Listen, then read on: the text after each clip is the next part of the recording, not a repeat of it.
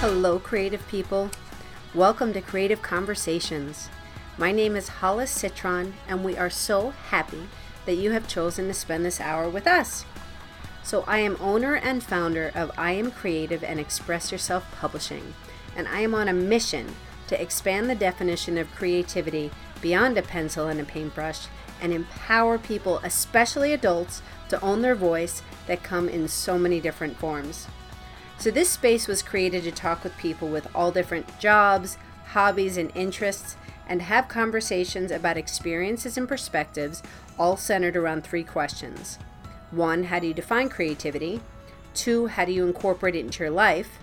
And three, why do you think it's important? Then we have a free flowing conversation and we see where it goes. So, I have had the opportunity to talk to musicians, Reiki masters, mediums, doctor, lawyer, real estate agents, and so many more. And these conversations explore the reality that creativity is not cute, it is necessary. People have defined creativity as their soul's essence, courage, imagination, basically all that we are and want to be. So, sharing these stories expands one's thinking and opens up self expression to feel more empowered, connected, and dare I say, happy. My inspiring guest for today is Dr. Dawn Menge.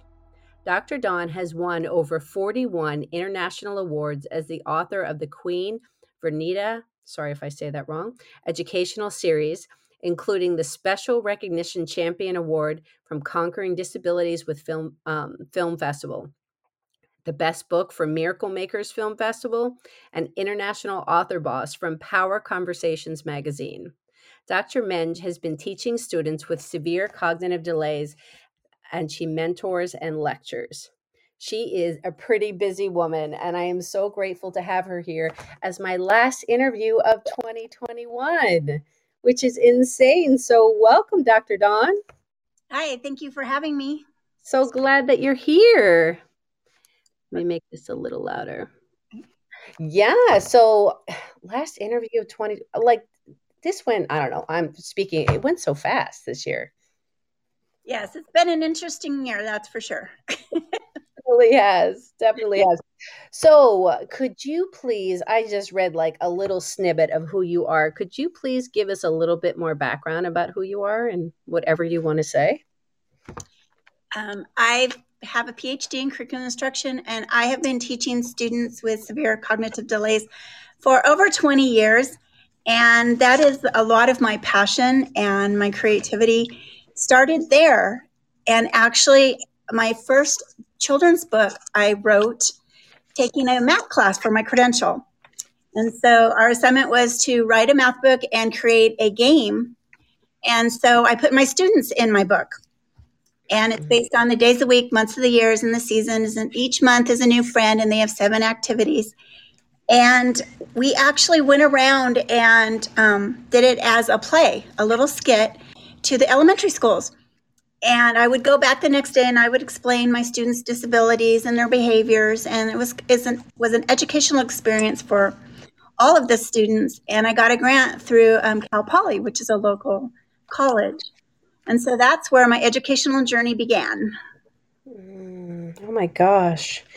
An experiential skit. What you're doing is so friggin' important. And it's opening up this awareness, which is so beautiful. Um, I have a brother who's special needs, um, uh, born lack of oxygen to the brain, so cognitive delays. Uh, and it's just so important to be able to teach and show people that people are people and yeah. to educate because what you don't know is what you don't know. But when you're exposed, then you can have a different frame of reference. So thank you for all that you're doing. Oh, thank you. Yeah, that in our classroom, that is one thing that is actually what my dissertation was written on is workability. So we teach our students to work in the community and they get paid for it. And so we did a lot of that. I had a classroom for a period of time that was in the storefront and we got to work in the businesses, the local businesses, and my students went to the college. And so they got a lot of really amazing experiences. And they actually made, there's these little Christmas trees you can make um, with hangers and you put lights on them and garland. And we used to make those, our students made them, and we would sell them. And by doing that, we were able to take our students swimming with the dolphins in SeaWorld. Oh my gosh. Yes. Because that's something that I have done in my in my own life. So I wanted my students to have that experience. So we did it. We had to fight pretty hard to be able to do that because it was kind of very different. and all the parents got to come and they got to do it with their with their children and we went down and we put wetsuits on and got in the in the aquarium with the dolphins and they loved it and i was actually homeschooling a little girl who had become paralyzed um, and she had to work really hard with her ot and pt therapist so that she could be strong enough to go but she did it and so we took her her mom her little sister and her uncle and it was just a really great experience for everybody my students earned their own money so mm-hmm. So the kids are um so your students are is it high school to 21 before they age out? Yeah, our students reach their 22nd birthday. Um, I've taught from elementary school all the way till 22. Okay. Mm-hmm. So I've I've done the whole range. I actually was very lucky. I started at the elementary school with my with a set of students, and when I got my credential, I moved to the junior high, and I got to take my assistants with me.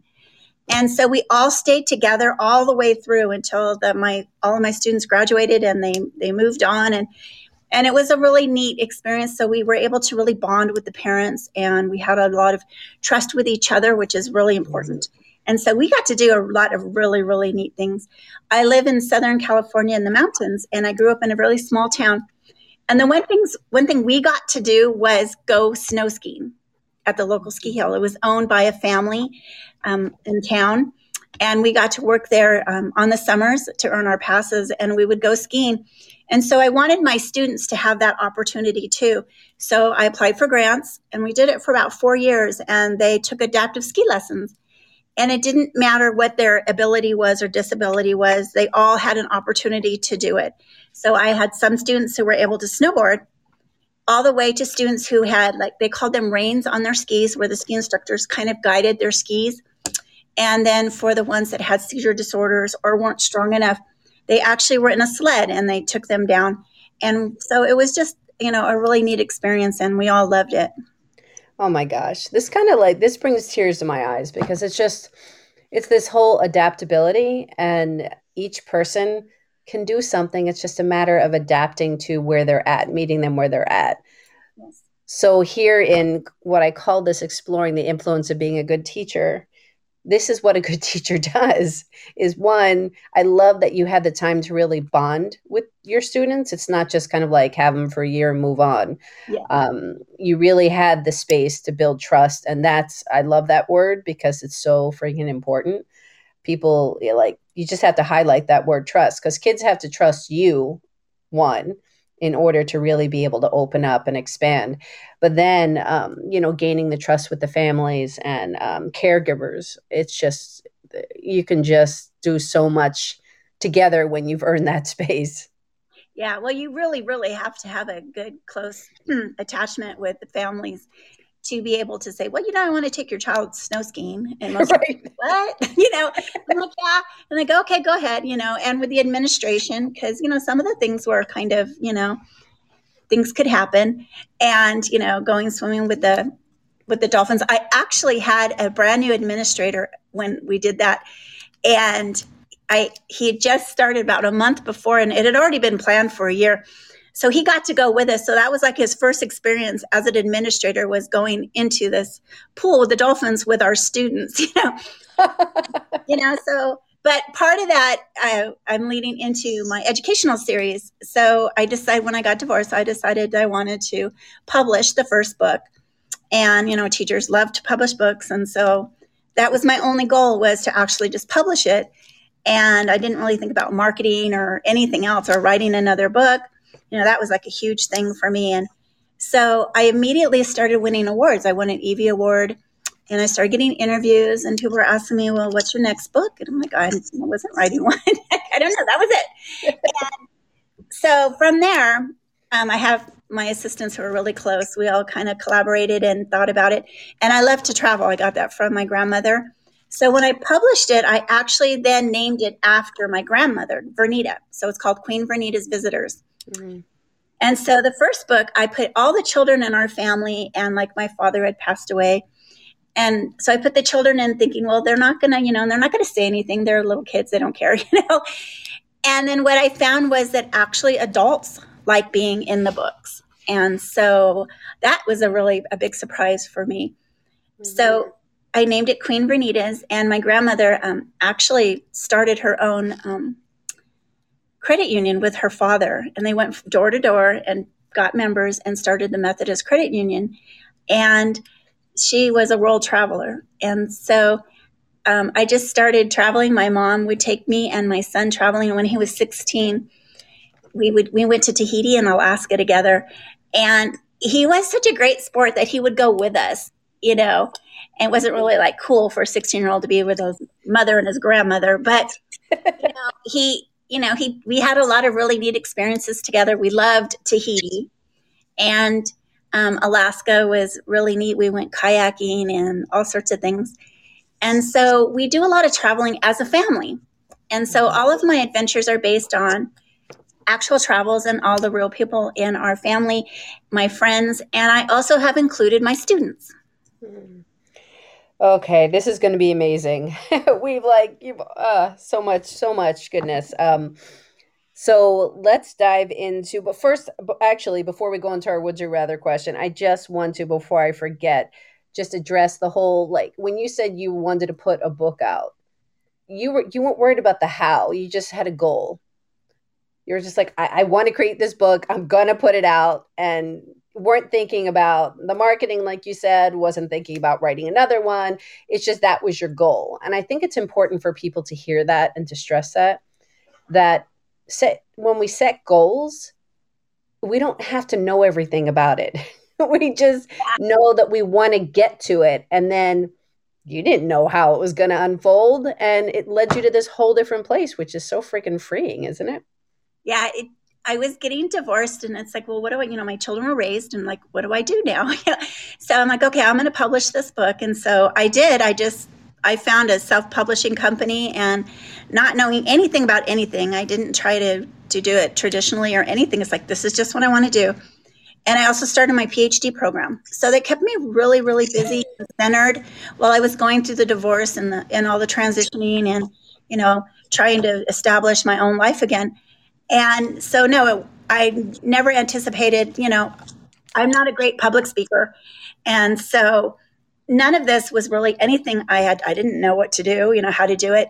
But the first, first or second summer, I actually, it was e- a lot easier at that time than it is now, is I would call a bunch of libraries. I think I did like 13 of them over my summer break.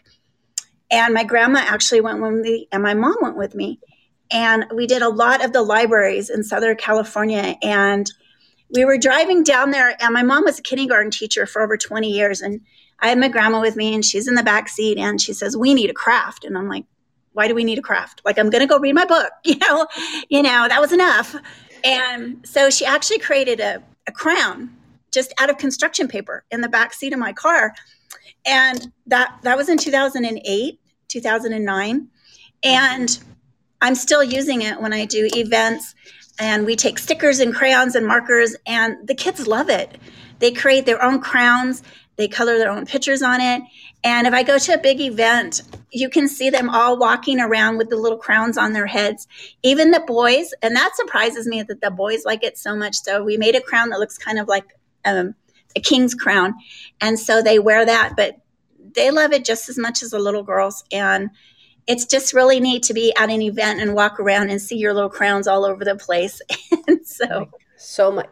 Experience is such a huge part in things like the actual experiential part um, that's that's kind of all of what i'm about um, in what i do. And it's getting your hands in it helps process information more and adds the personalization and really can kind of put people in the space. So yeah. And again every this kind of your grandmother was just like we we need a craft. And she just came up with that. Like who knew? Again it's not planning out every freaking step.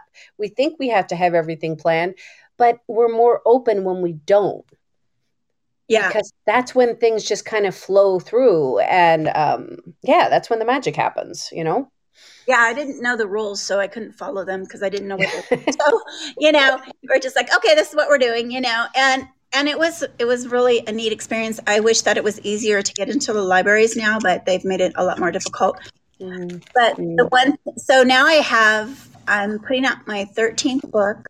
It should be coming out um, any week now, and I I wrote it all down yesterday, and I've actually won um, 60, 69 awards. Holy crap! For this series, and um, I think there's a couple more I'm still trying to look up. I got really busy and wasn't writing them down and things, and so I'm going to look them up. But the one thing that I did um, is it was during the pandemic or right before it, and on Facebook I saw this ad for Conquering Disabilities with Film Festival. And I didn't have a screenplay or anything, but I thought, oh, I've never done that. I like to do things I've never done before and just like try them. And so I wrote I wrote the head of it and I said, "Well, can I enter my books?" And she said, "Of course." And so my books have disabilities in them. They have my students in them. And so I entered them and through them it's a, a mega fest that was in Vegas in July, so I went and I entered a few other of the I entered Hollywood Dreams and Action on Film and Miracle Makers and my series won the Special Recognition Champion Award from the Conquering Disabilities Film Festival. And then I have another book that's not part of the series. It's based on an experience I had with someone who wasn't very nice, but it's called Dragon's Breath. And that won Best Book for Miracle Makers. Mm-hmm. And they actually played my book trailers on the big screen at the movie theater. And that was just really exciting. You know, I, I had never thought that any of that would happen. Right, you know, right. And you know so it's all been you know just it's not anything i ever planned or imagined or it was like oh okay well let's do this you know? Hmm. but it's being open to it. Okay so here we go. Quick would you rather question. And then we'll dive into the first official question and then have even more of an amazing chat. So okay so dr dawn would you rather wear sweatpants every day for the rest of your life or never wear them again? Oh, every day. yes, I'm a teacher. So, you know, we have to get dressed in the morning. we have meetings and we we we kind of refer to it as dressing for company when we have meetings. You know, we have a, a physical job, so I don't go dressed in heels or anything. And so I've been off for two weeks and so I've been wearing my pajamas or my, you know, it's been snowing. And, uh, you know, I used to be like, oh, this, I'd be so bored. And like, so now I'm getting to the point where, you know, I think it sounds really good. and you know what? Sweatpants, you could dress up. Like yeah. there are so many different kinds of sweatpants now. so and yeah and your job is very physical if people understand when you're working with people with you know physical and cognitive uh, developmental disabilities i mean you're lifting you're getting down on the ground you're you know you're not just standing around a desk um, spouting oh, information. No no we have i have um, five assistants so we usually you have that many assistants when you have like a lot of behaviors yeah. And so we, but we do a lot of really fun stuff in the classroom. We just had Purple Easel, which is a painting company, come in and they painted Christmas trees with our students. And it was all from from just a blank canvas. They were really wonderful with our students and they made it for their Christmas presents. Mm-hmm. And so in January, when we go back, I through, through the process of being an author, I went to the library in San Bernardino, which is local here and the librarian, her husband is an international cartoonist. He founded uh, Cartoonists Across America. So he's been coming into my classroom. This will be the third time. And he creates a mural. And then there are four classes within our pod that are special ed, and they each take turns um, painting on the mural. Mm-hmm. So we'll be doing that in January. But this is the beauty of uh, connecting with people and finding out what other people's talents are and bringing them into a space and making everybody's world more expansive. Yes. So, okay, so here we go. Let me get into my first official question and then we're going to we are going to just expand. So, um how do you define creativity? Oh, for me creativity is you know what? It's really just anything that comes from your heart where you start from nothing and make it into something just really amazing for whatever it is you're doing. Creativity can be anything from writing a book, illustrating a picture, painting a picture, um, finding ways to help my students. You have to be very creative with that. Um, it could be even managing your bills. Sometimes you have to become creative. It's just finding a way to get to where you want to be. Mm. I love how you said that it comes from your heart. Because when it comes from your heart, then it's authentic. Yes. If it's if you're just copying something from something else, you're not really being creative. It it has to be original from start to finish. I think that there's ways of I think if you're inspired by something, um, doesn't always have to be within the context of visual arts, but I'm just in this example putting it that way. I'll have two examples actually. So let's say you do see something like Van Gogh inspires you. You can put your own twist on that by putting working from your heart because you like the way he uses texture and colors and all of that kind of stuff. I believe that creativity can be born from something else by putting your own heart into it, like you said. Um, also, like let's say within sales, let's say you really admire the way um, my son is working for a, uh, he's an inspector for a roofing company. And he's been getting a lot of sales trainings, and he's really getting inspired by all the different techniques and ways that you can use language in order to approach people because it's all psychological how it makes people feel and and you know all of this kind of stuff which is what everything boils down to. How do you make people feel when you're yeah. talking to them? That is that bases on how they'll respond to you. So he's been really inspired by watching like his supervisor um, present all of these different ways and then making it his own. Yeah yes. Well like with my teaching i had amazing mentors Mm-hmm. And they showed me, you know, what what's important for our students, how to integrate our students, you know, and then I added my own and and just expanded it um, way beyond what actually they were doing. And when I became an author, when I had about three or four books out, um, that's something authors should be careful of. you I found someone who was trying to actually kind of copy my books mm. and you know co- go off of my my adventures, you know, which they're my adventures. And so I actually joined the Society of Children's Books Writers and Illustrators and met the most amazing people.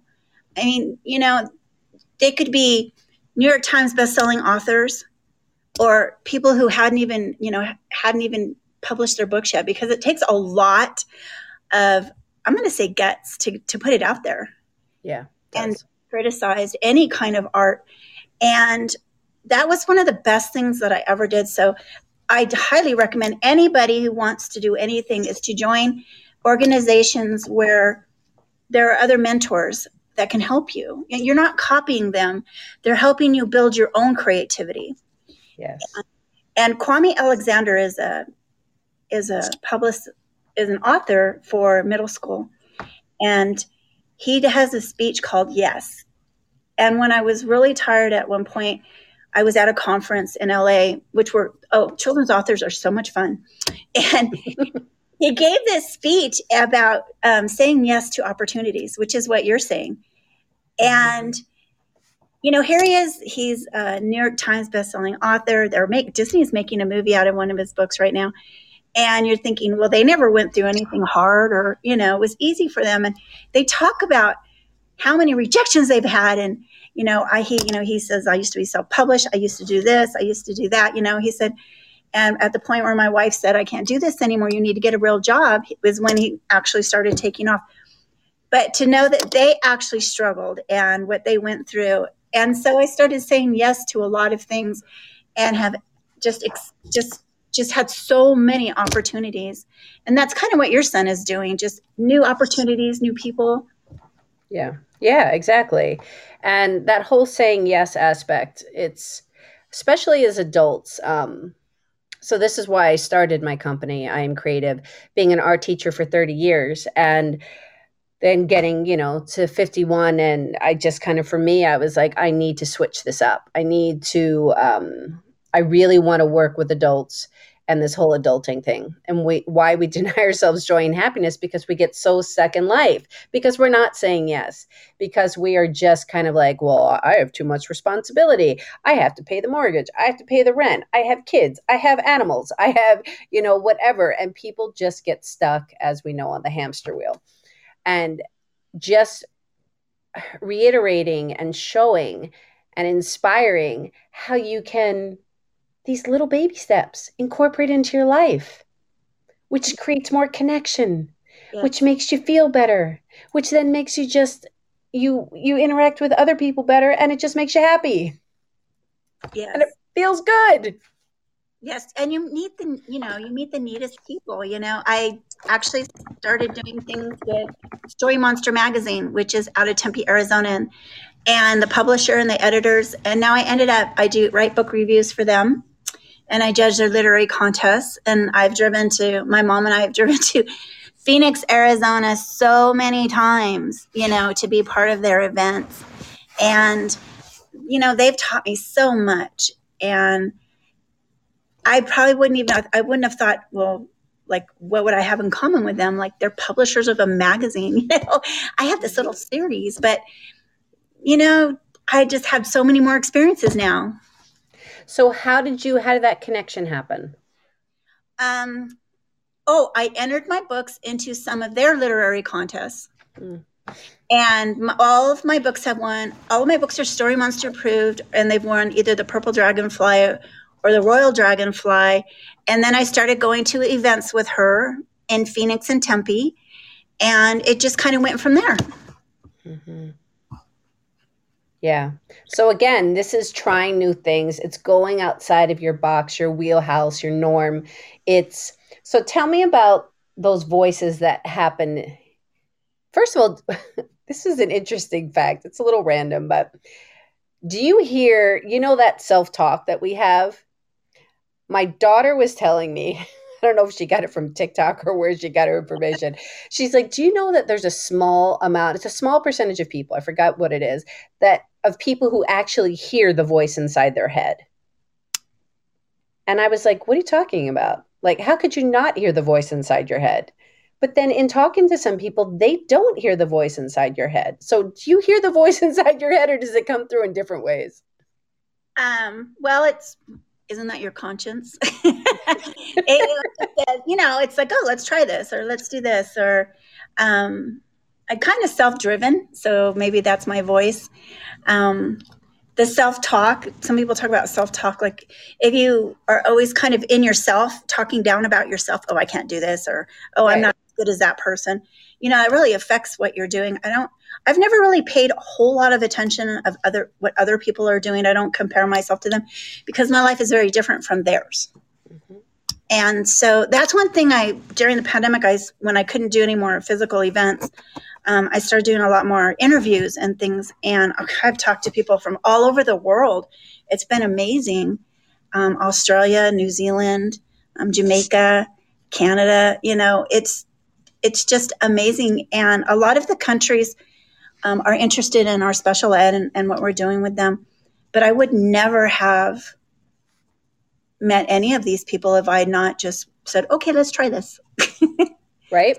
So maybe that's my voice. Okay, let's try this. yeah. Yeah. It's kind of like, I don't know whether you want to call it like your gut or your intuition or all of that. Um, yeah, I mean, I guess just to kind of expand, just to make clear on that, I I like physically hear a voice in my head. It's kind of like Oh. Yeah, yeah. I don't know.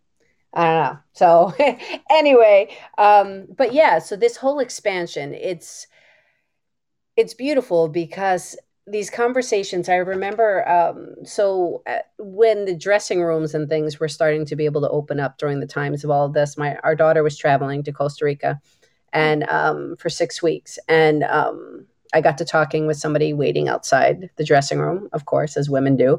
And she was saying that, uh, you know, her parents owned a uh, travel agency and she's been traveling since she's eight and all of this. And we just talked about how important it is to have these experiences. Yes. And be able to see that people are people.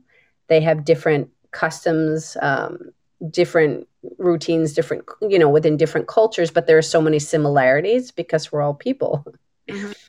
And it's just so important to have those experiences. Oh, yes. That's, you know, people think travel is something you do, you know, as a, a treat or something, you know, but you really need to travel, even if it's just, you know, getting in your car and going some, you know, going to a different environment. You know, I've had a lot of conversations, you know, I, I'm in California and you're on the East Coast. So my growing up in a small mountain community is going to be very different from what you, you are growing up. Right. Whatever your circumstances was. And we tend to forget that. Yeah. You know, we're not all coming from the same place. We're all people. We all have the same needs, basic needs, but we've all had very different experiences. Yeah. And when you were actually talking about uh, the person who uh, speaks and he, uh, the whole thing about saying yes, um, and how things were hard and you never would know it, you know, unless he shared the story. Again, I just think it's important to highlight and say, like, you don't know people's stories. Right. You don't know. People present differently on the. There are people that present exactly what's going on and it shows up. Like, there's no question. And then there are other people that present and don't show you their story. They don't show you their struggle. They don't show you where they came from because they don't want to share that aspect. It's not something that needs to be seen. Um, and I just think that's something that I learned in all of the years of teaching, so grateful for, is that awareness and um, just the awareness and being grateful of hearing people's stories when they did feel when they feel safe and they feel like they can trust you. I had students that I had no idea that were living in homeless shelters Right. Um, and they didn't present this, they didn't present that way. You just wouldn't know um, until her teacher shared some information. I was like, ah, interesting. This, this explains certain things um, in behaviors, but um, you just wouldn't know. So, and then some people just wear it on their sleeve and are just acting out and throwing supplies across the room and getting into fights, but then found out that, you know, their father was just arrested the day before.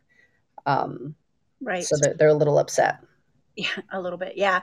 Yeah. Yeah. I started doing, because, you know, people see, well, you know, I have a PhD and I've been teaching for 20 years and I have this series and I travel, but people don't think that they think well that just happened you had all that because nothing bad ever happened to you and so you didn't have to start over or you know swim upstream or anything. And so i talk a lot about yeah i did you know. I had a domestic domestic violence my divorce. I've been married 27 years. I had to start over you know and then and then when i started dating i was stalked by some dumb person the dumb woman. And actually wrote a book about it. It's called dragon's breath. But you know, I was in a car accident when I was 16 and spent my junior year in a um, body cast. So, yes, I've had struggles. I've had bad happen to me. I've had a, to fight my way back. And, you know, it, it wasn't easy. Mm-hmm. Thank you for sharing all that. But it's like these stories, you know, don't you agree that it's people can become victims of their circumstances or they can, you know, move on and say yes which is so much of what you'd been saying that you just were like, yes, I'm saying yes, and I'm opening myself up to these experiences and not knowing the hell or getting laser focused, and this is what I want to do. Um, you have a choice. Yeah. Yeah. You have to fight. I mean, everybody has everybody has a story everybody has something they've been through and you have to fight and find find that place in the world where you are. Yeah. And it's always great to focus on how you can positively impact other people. And I can't show you the books, but I wrote one. I have a friend when I got divorced. I have a friend I grew up with who lives in Kona. And so I got to go there, you know, every six months or so and stay with him and his wife and just relax and enjoy the island and all that. But I actually wrote two books about them. And one is he's a sea captain Jeff, and she's Enchantress Carrie. And it's all about the adventures. My son, we actually all flew out there. My son got married on the beach there. Mm.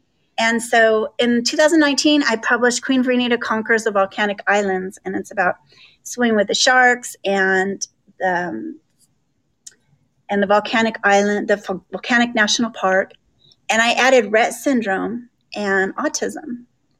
Mm. The child who has autism is at the volcanic national park, and he's with his dad, and he's teaching. He uses, a, uses a communication device because he's nonverbal, and so he's teaching the queen about it. And so, you know, you were talking about that that we have to remember that our students are people mm-hmm. who have you know some needs and so the students in, that are in my books i usually only put about two in the books they're just living their lives and you're just reading the book and then oh here's a child who has autism and he has a special communication need and he's teaching the queen so a child or an adult who's reading this they know that oh if someone in the campus has a phone or they have you know their ipad they're not playing games they're trying to communicate and then you can focus on that and the other little girl, she has Rett syndrome. And she's making lace, lacing the lace with flowers for her classmates. So she's going to school. She wants to share with her classmates. Her mom's helping her. And her mom's explaining to the queen why she needs help, a little bit about Rett syndrome. What and is Rett? What is Rett syndrome? It's a form of autism, actually. Mm-hmm. And I can read her page if you'd like. Yeah, that'd be great. Okay, so they're making leis out of the flowers, and the queen is there. And Heather and Ireland were busy making leis out of beautiful pink and violet hibiscus flowers. How gorgeous your leis are, and their aroma is intoxicating, exclaimed the queen. I am helping Ireland make 30 leis, one for each day of April, to celebrate spring with her classmates. Ireland has trouble with her ability to use her fingers due to her Rett syndrome, Heather explained as she laced another flower onto the string. Ireland is beautiful. What is Rett syndrome? asked the Queen. Monday, the Queen learned that Rett syndrome is a genetic brain disorder. Tuesday, she learned it affects language, coordination, and causes repetitive movements. Wednesday, Heather explained it is a rare neurological and developmental disorder. Thursday, the Queen saw Ireland's lack of use of eye and body movements. Friday, Heather explained to the Queen that even though Ireland doesn't speak, she has many facial expressions that spark louder that speak louder than words. Saturday, Heather explained that Rett syndrome mainly affects females and is a mutation of the MECP2 gene. Sunday, Heather informed the Queen that Rett syndrome is so rare that it affects fewer than 20,000 children in the kingdom per year. Oh, wow. The Queen yeah. had so many leis she could hardly carry them, but she put a single red hibiscus flower behind her ear, signifying that she is not married. This is a Tahitian custom she learned. The fragrant aroma followed her as she found Brent waiting for her to take her to the orange sand beach. Take care, my dear Ireland and Heather. Enjoy your spring celebration. Mm. So that, hmm. that's her page. What's so amazing about that to me is that there are so many conversation starters in there because you're you're putting all this in the in the context of a story that it all flows really nicely and introducing these characters and then you're educating people and having people be able to ask questions and even look things up if they want or you know just expanding people's knowledge. Thank and you for that. and they don't really know that they're learning they don't. They don't because it, it's all within the context of the story. Uh, a lot of times i'm asked well are you going to write a story about disabilities? And i don't want to do that mm-hmm. you know? It's like no because then we're focusing on the disabilities and not the adventure or the information or you know the volcanic park or the flowers or the leis or you know swimming with the dolphins or we're not focusing on that. They're doing all of that. So mm. I don't want to focus on just oh this is a story about disabilities. Hear that everybody? It's focusing on the adventure. Yes. Yes because people with disabilities are people. Yes. And they just bring their light to the world in ways that they bring their light to the world like we all do. We all have disabilities. Um, it's just we may not have a label per se. Uh, so so friggin important. Thank you thank you thank you. Just in love with this oh thank you yeah yeah so, okay, so we talked about um, a lot of ways already that you incorporate creativity into your own life um, through travel, through your writing, through your teaching. Is there anything that you want to add to that that you enjoy doing for yourself, or um, as far as any morning routines, or just whatever ways that you incorporate creativity into your life? Um, no, that pretty much takes up a lot of my time. Do, I, when I have downtime, I watch TV. mm-hmm. Do you have a favorite show or anything that you like? Do you like movies? Do you like TV shows? Well, I like Godzilla movies. okay. When I was a little younger, uh, I really liked um, slasher movies, which is very strange for a children's author and a teacher, but they're movies. They're all imagination. Um, I really, I really like those. Um, right now, I've been watching um, How to Get Away with Murder on Netflix. so, okay, only a couple more days, and I got to go back to work. But one thing that we did um, recently, my publisher has someone at Netflix that is interested in the series. So we took two of my books. I wrote one with my brother, who's an astronomer at JPL up here, and we wrote a book called Queen, Queen Indian meets Sir Heathy Bean the Astronomer. So his name is Heath. When he was little, I called him Heathy Bean. So now he's Sir Heathy Bean. And he wanted to be a professor with all this wild hair and bunny slippers. So that's what he is in the book. But we turned that book and we go camping every year at Halama Beach. It's, it's up in the central coast of California. And there's usually 25 of us. And I turned that into a screenplay. So we've just finished that and um, been entering it into film festivals and hopefully Netflix will be interested. Oh my gosh, that's incredible. Going. that's wow. So I want to ask you a little bit about your thought process, but first I do want to mention about the slasher movies. my husband is a uh, TV film editor and producer, and um, he's explained to me on many occasions that slasher movies and horror movies are really kind of comedies. He's like when you look at it in that way he's like people are having the actors and actresses are having so much fun doing it because it's so over the top yeah. and it's so extreme that because I personally get caught up in um, this empathic way of I'm like I, I can't like it just it doesn't work for me. I kind of get caught up in what I'm seeing, and he keeps saying to me, "It's just a movie. They're having so much fun and laughing about it." I'm like, I can't laugh. I can't yeah, but can't really think about well, oh, you know, the ones that are kind of more based on realistic things. I can't watch those because it's you know it's like no. But when I was growing up, Jaws came out, so that's I'm how old I am. But we yes. were so scared of Jaws, we wouldn't go into the ocean.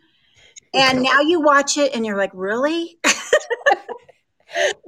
it's so mechanical looking yeah, yeah, totally. I they actually when we would spend the summers at the beach, um, it was playing in the theater at the beach. Thinking, really? that's what that's what you would show it like you know a beach yeah. community. yeah, when I was eighteen, it was like there's sharks in there, and it's like, oh my gosh! Now you look at it and you're thinking that is so obviously fake. like, why are we afraid of it? it's so funny. There's this place um, locally called like Smoothie Movies. And we ordered these smoothies, and while we were waiting for them, they have like all these different movies. And when I was watching, I'm thinking, what are the hair and the outfit 70s? And I'm like, wait a minute, is this Jaws? he said, yes. oh my God. Um, so, what I wanted to ask you about your ideas. So, when as you're creating your books, which are turning into movies and screenplays and all these things, what do you do for yourself? Are these just kind of like quick and easy downloads that just come to you? Um, is there are you do you create outlines and structures? Like how does it how does it work for you? It may not be the same each time. Just curious. Well, they're all based on my actual adventures. So we do a lot like during the pandemic my, my children are all grown and I have six grandchildren. Uh, they did a lot of camping. They planned family camping trips. So about once a month, we went, all went camping, and we went to the Grand Canyon and we went to Zion. And so they're going to be books.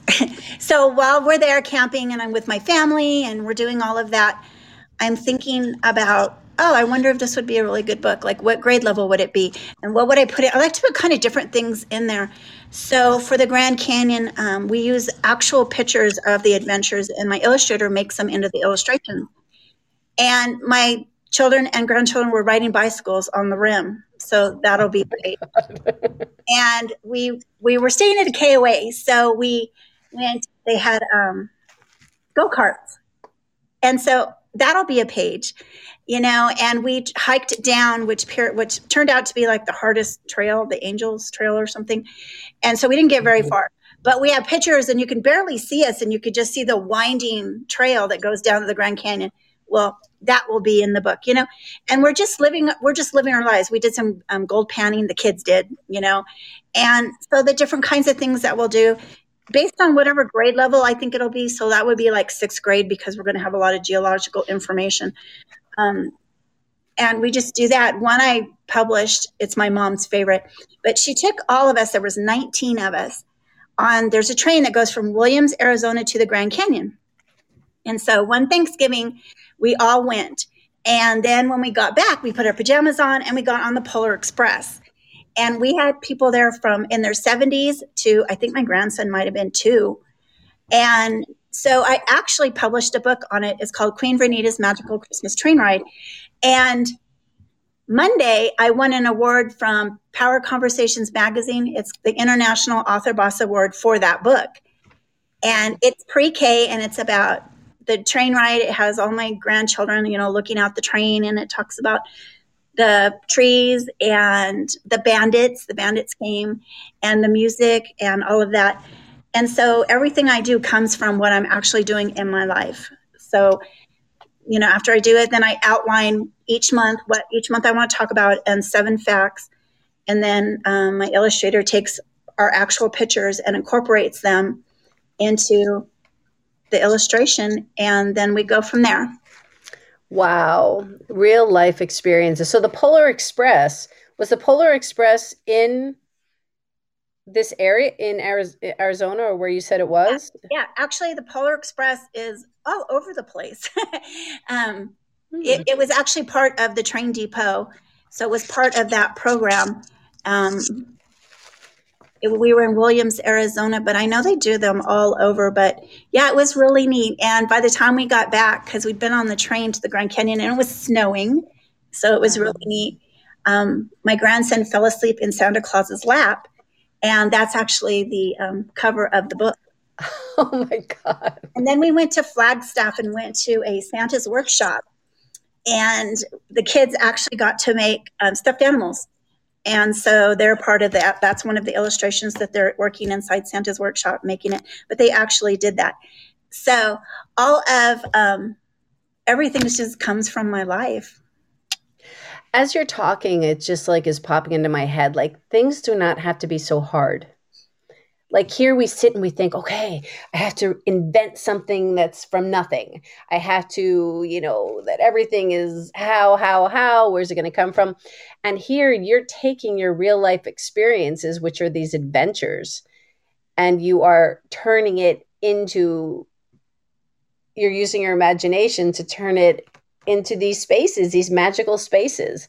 And um, yeah, just so inspirational. Yeah that i that's the one thing i do really suggest for people who want to try something different. It could be anything. It doesn't have to be writing a book. But look at your own life. People think well i don't do anything interesting or yes you do. Yes. You you might not know that you do but someone else might not know what even what even that is right. you know and so you start doing it you start talking about it and then you're you might affect someone else and i always say if you've positively affected one person you've done a good job. You know, you, you don't do things for the money. We all need money, but you don't do it to chase the money. You're you're impacting people positively. And if you're impacting them positively, good things will come from it. Yeah. Yeah, exactly. Uh, so before we go on to the third question, um, uh, before and we wrap it up, I kind of want to go back to the classroom for you a little bit um, and just ask. So, how many students do you generally have in a classroom?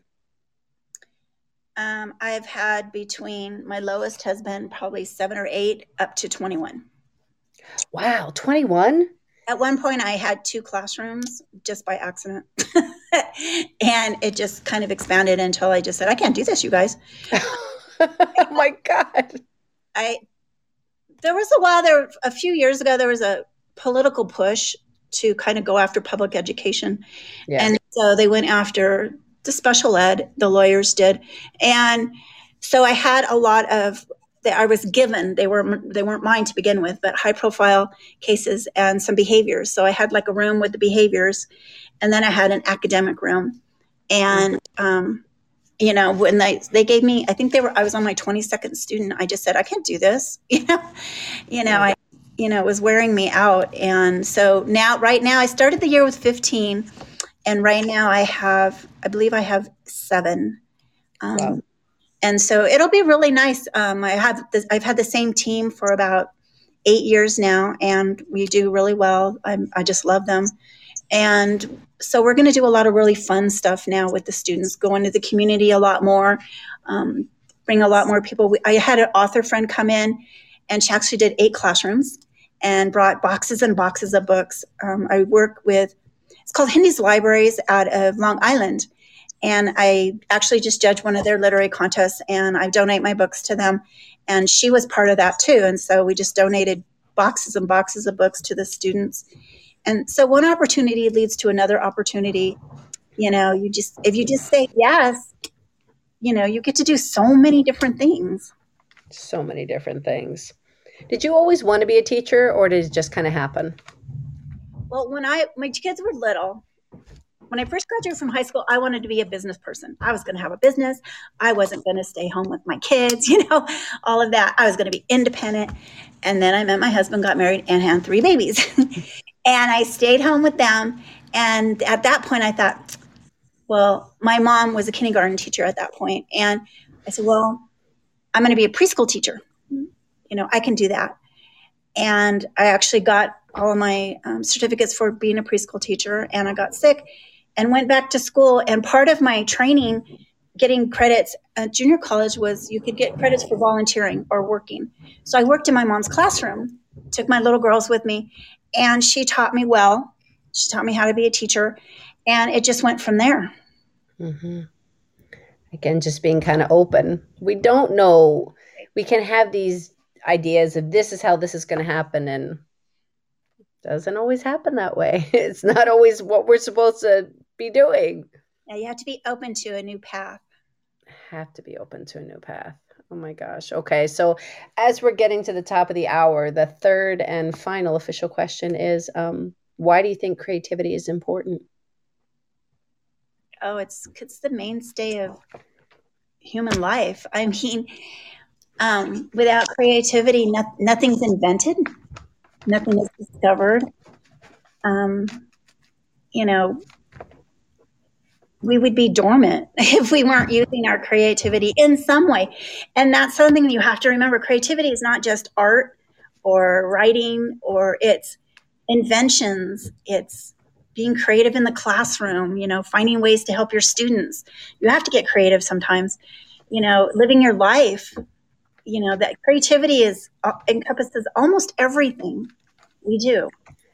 Yeah, I would pretty much say it does incorporate, encompass everything. Like how you wake up, what you choose to, if you have a morning routine or not, um, what you choose to put on your body, if how you choose to wear makeup, if you're wearing makeup, how you choose to wear your hair, what you're choosing to eat. All of these, all of these are creative aspects um, in your life. How you, you know, if you're a parent, how you parent, how you um, how you approach your you know your jobs how you just everything everything is a choice and is a is an expression.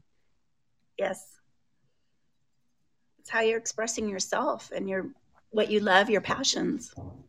And that's when which is why i started what i do with my with i am creative with this podcast with my publishing house is that when people are not expressing themselves is when people feel frustrated and angry and sad. Yes. Yes. Yes. Because they're not allowing it to come through. They're not allowing, they're not giving themselves permission to have the time, even if it's five minutes.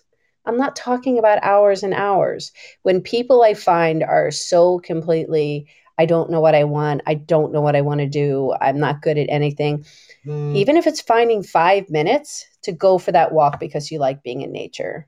Right. To make that drink, that smoothie, or, you know, be in the kitchen because you really do enjoy cooking, but it's been a really long time. either find the recipe or just take ingredients and start making something. Right. It doesn't have to be a, a life, you know, uh, I'm quitting my job and and just mm. altering my life in every way. But I promise that when you do do these things, your life will change. Right. And and to think that you're not good at I'm not good at anything. That's that self-talk. That's that's that doubt. But that isn't true. You just haven't discovered what it is you're really good at or you haven't opened yourself up enough to and it does. It takes a lot of guts to get out in the world and present yourself your art your writing you know because there are critics there are people who are going to criticize what you're doing you know and but it's you know it's coming from your heart. So you just have to keep putting it out there which is what you said in the beginning. Creativity is coming from your heart.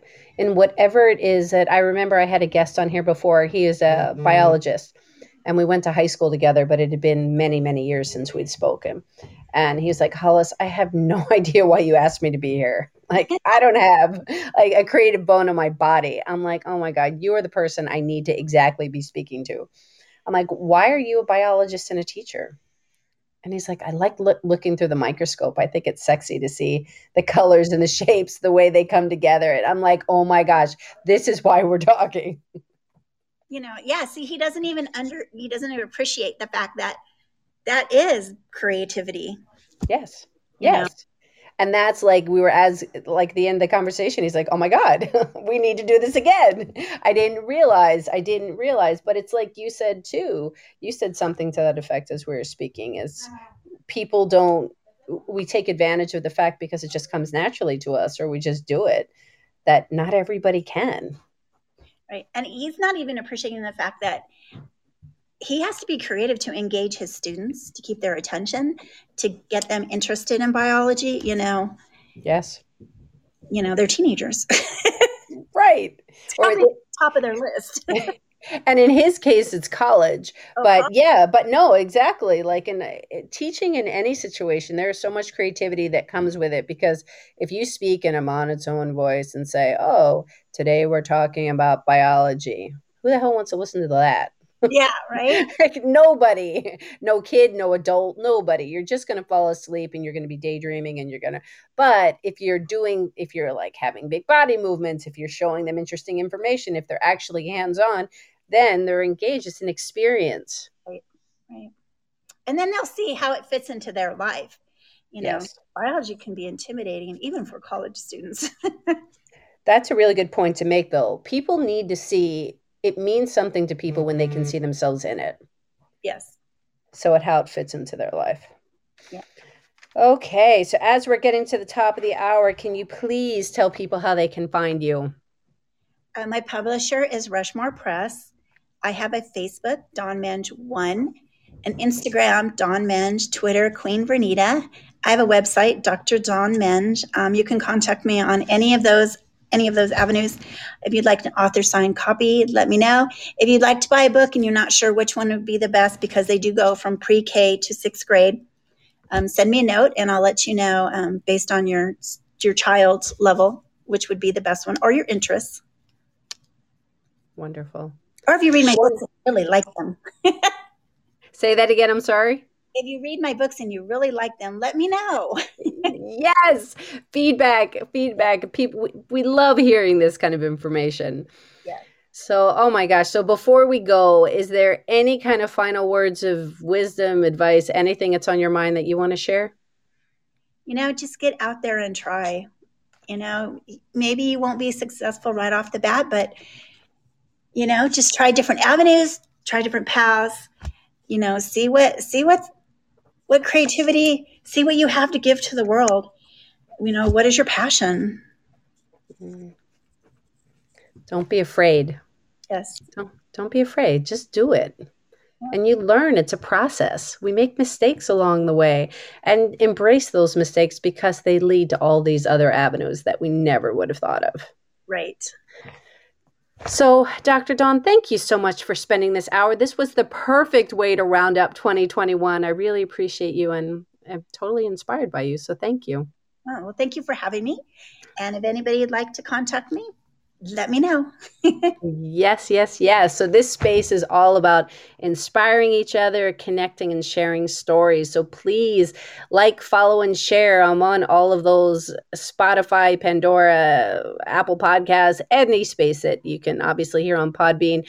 Um, any space, please uh, like, give a review, all of that kind of stuff. It helps with the algorithms and is much appreciated and all that, how all that works. And if you're feeling inspired to write a story um, and you're not exactly where to start, my publishing house, Express Yourself Publishing, is putting together a multi author book now called Invisible No More Stepping into the Spotlight. So I would love to chat with you. If it's something that interests you, just reach out.